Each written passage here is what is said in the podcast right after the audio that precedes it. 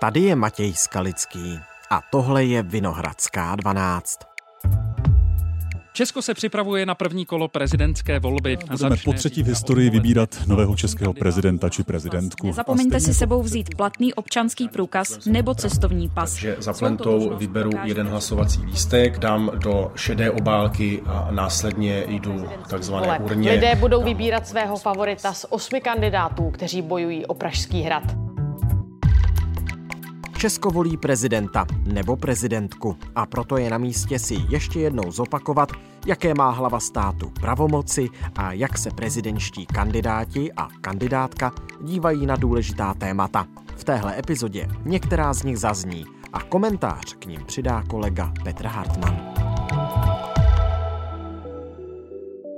Dnes je pátek 13. ledna. Začíná třetí přímá volba prezidenta České republiky. Dobrý den, Petře. Díky za váš čas pro Vinohradskou 12. Dobrý den. Téma číslo jedna. Kdo povede prezidentskou kancelář? Koho si chtějí vzít prezidentští kandidáti sebou na hrad do vedení kanceláře prezidenta republiky?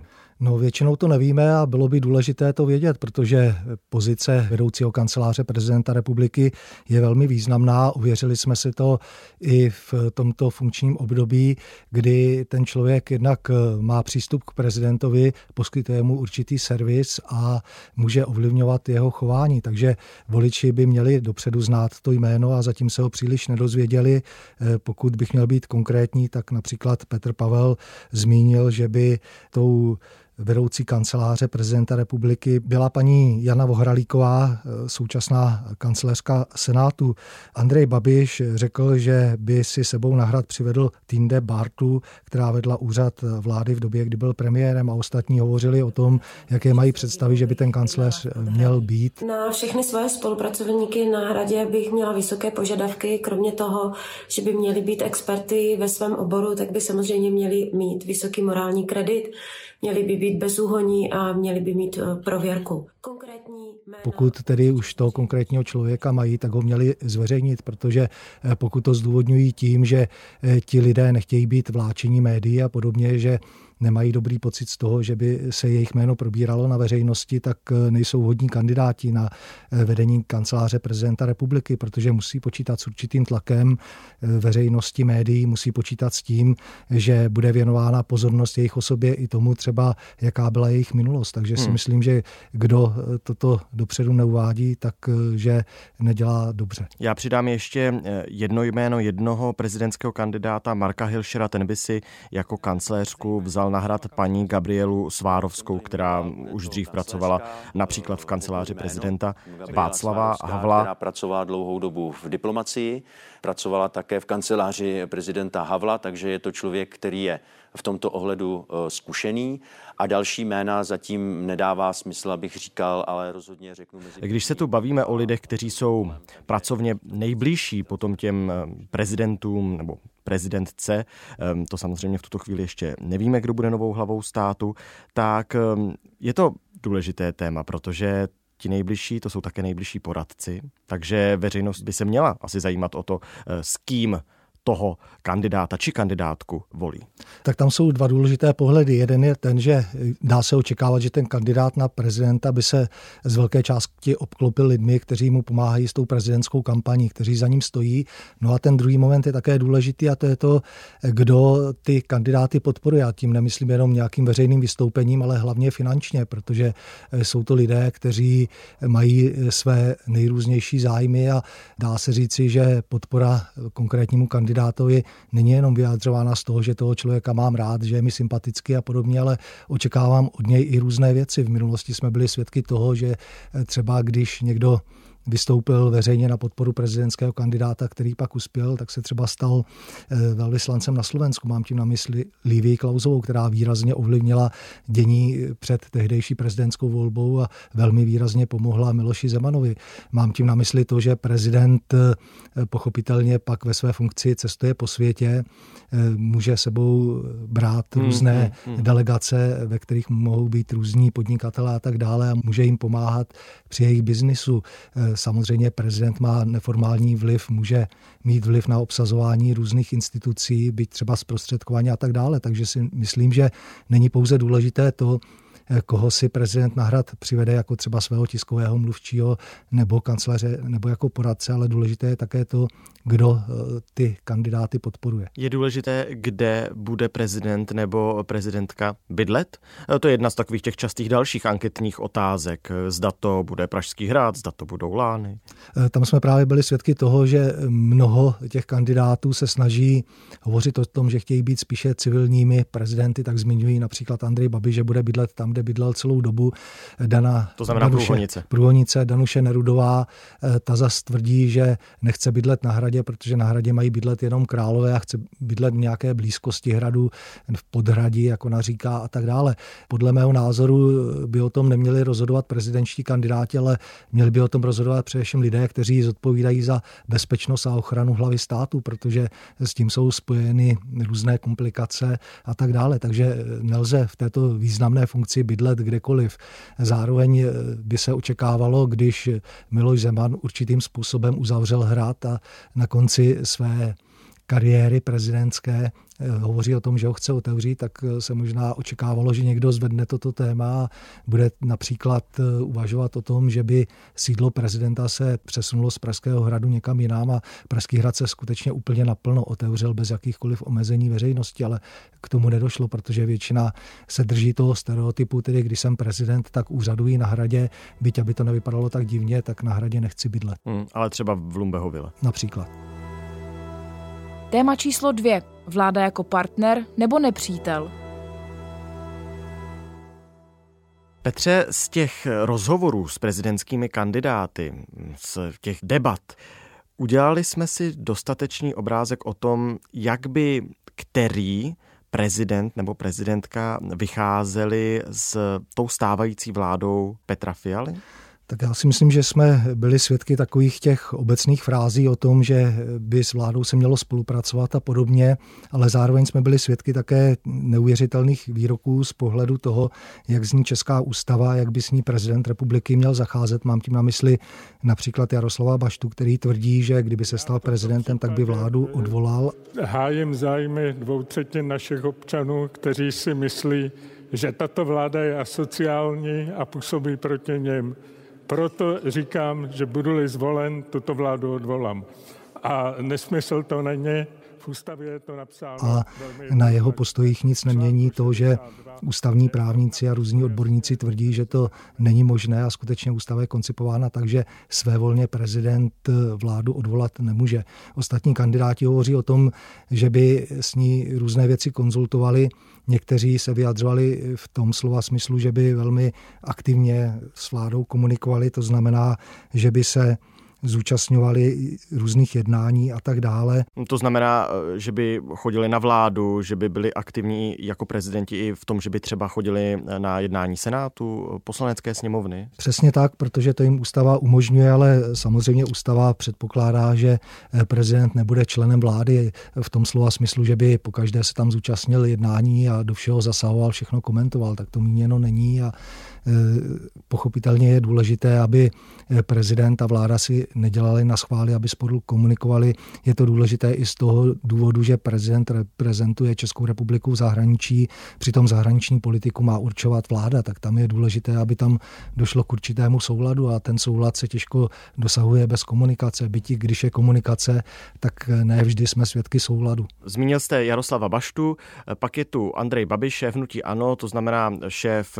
největší opoziční strany, je kandidát prezidentský té opoziční strany v prezidentských volbách, tak ten sice neříká, že by chtěl odvolat snad vládu, ale v té své prezidentské kampani vystupuje jako člověk, který chce, aby nebyl na hradě někdo, koho podporuje pěti koalice a vystupuje jako člověk, který je naopak proti té vládě.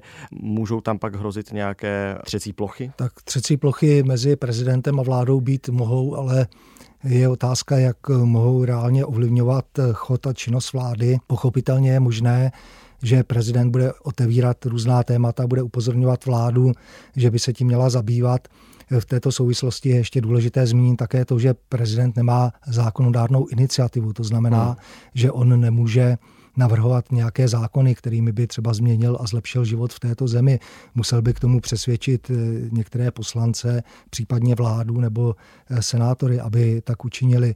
Takže prezident může komplikovat vládě život pouze tím, že když vláda prosadí něco v parlamentu, nějaký zákon, tak on ten zákon může vetovat, ale pak pokud vláda disponuje dostatečnou většinou v poslanecké sněmovně, tak to to může přehlasovat.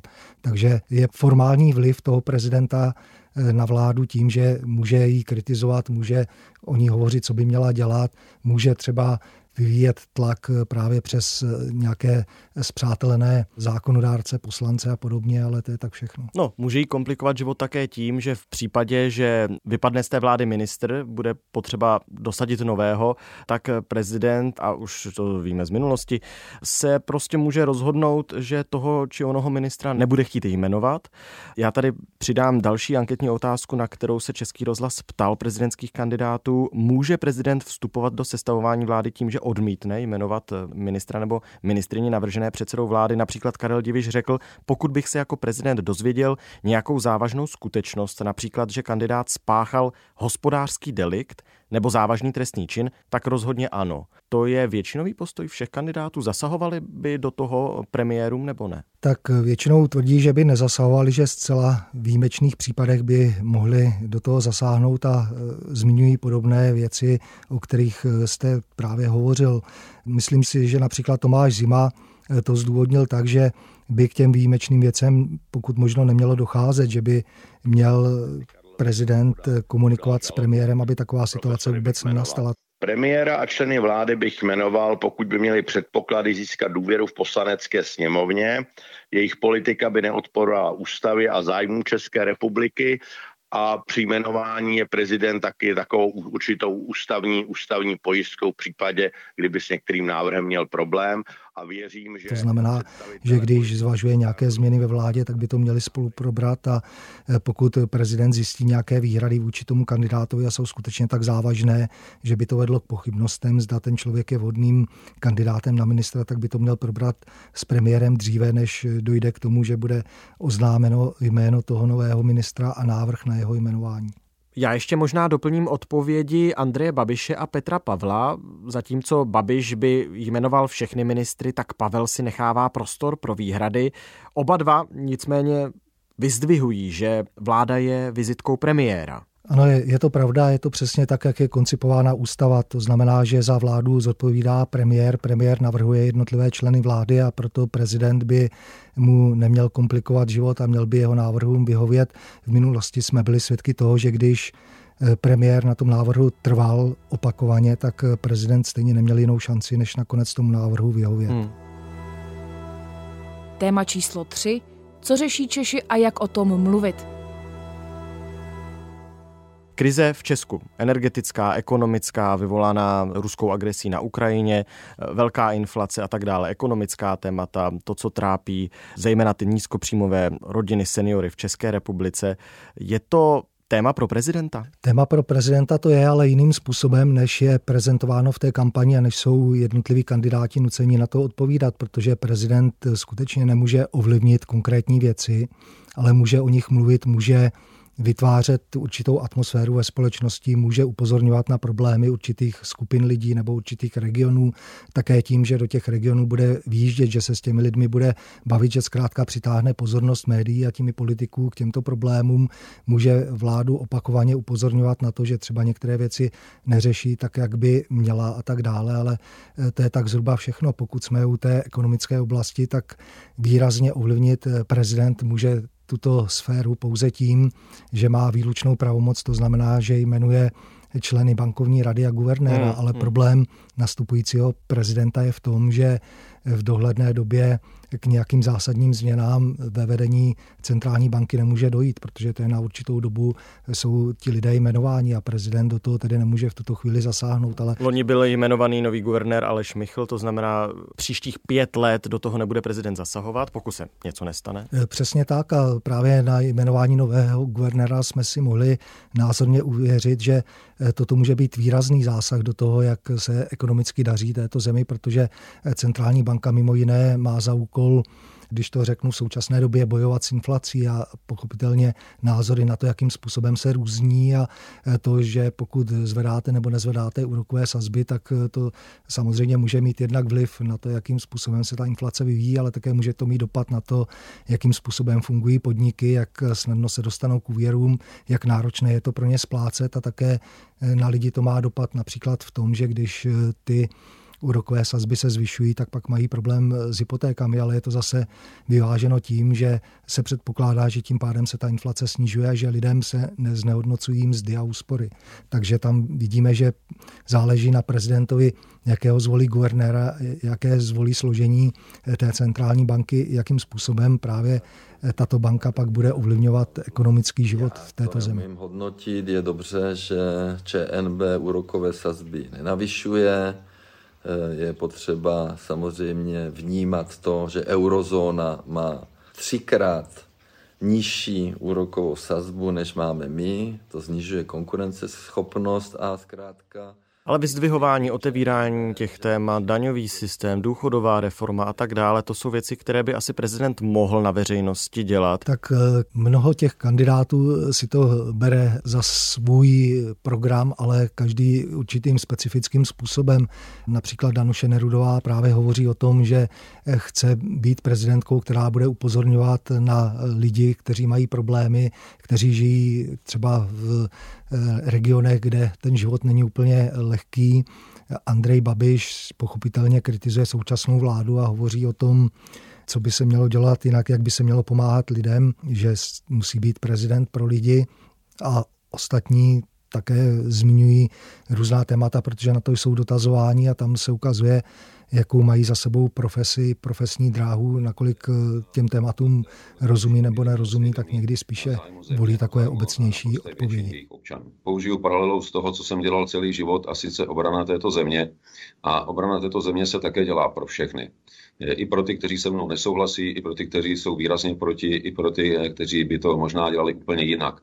A e, služba e, v pozici prezidenta je službou celé zemi e, a měla by... Pak je tu ještě jedna otázka, která by asi měla zaznít, a totiž jak se kandidáti dívají na ve společnosti velmi rezonující téma manželství pro všechny tak tam je asi hodně slyšet Pavel Fischer jako člověk zastávající spíše konzervativnější názory. No je to tak a myslím si, že Pavlu Fischerovi to velmi komplikuje tu kandidaturu, protože on se jednou trochu neopatrně vyjádřil na adresu této komunity a táhne se to s ním dodnes. On opakovaně přiznává, že manželství pro všechny nebo adopce dětí stejnopohlavními páry jsou proti jeho osobnímu přesvědčení, ale že kdyby se stal prezident, tak by respektoval parlamentní většinu, to znamená, že ty zákony by nevetoval a že by zkrátka ten život nekomplikoval.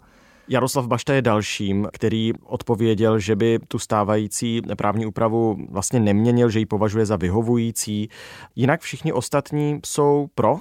No dá se říci, že když se podíváme na tu anketní otázku a na její odpovědi, tak všichni tvrdí, že ano, že uznávají princip svobody, rovnosti pro každého a že by tedy měli mít všichni stejná práva, stejné příležitosti, takže tam velký rozdíl není a skutečně pokud tato věc nějak mohla ovlivnit tu prezidentskou kampaň, tak mohla ovlivnit spíše z pozice právě Pavla Fischera. Ale jak plusově, tak mínusově. Pro něj to mohl být jak benefit, tak ztráta. Ano, u těch konzervativně založených eh, voličů, u těch, kteří si myslí, že manželství by nemělo být pro všechny a že eh, děti by neměly být adoptovány stejnopohlavními páry, tak tam mohl sbírat plusové body, ale u toho zbytku eh, veřejnosti, která zastává jiný názor, tak mu to spíše škodilo a on si toho byl vědom a proto se snažil ta svá slova trochu korigovat a vysvětlit, že je potřeba odlišovat osobní postoj člověka a pak eh, postoj člověka v nějaké funkci. A měl tím samozřejmě na mysli prezidentskou, hmm. což je také velmi důležité, protože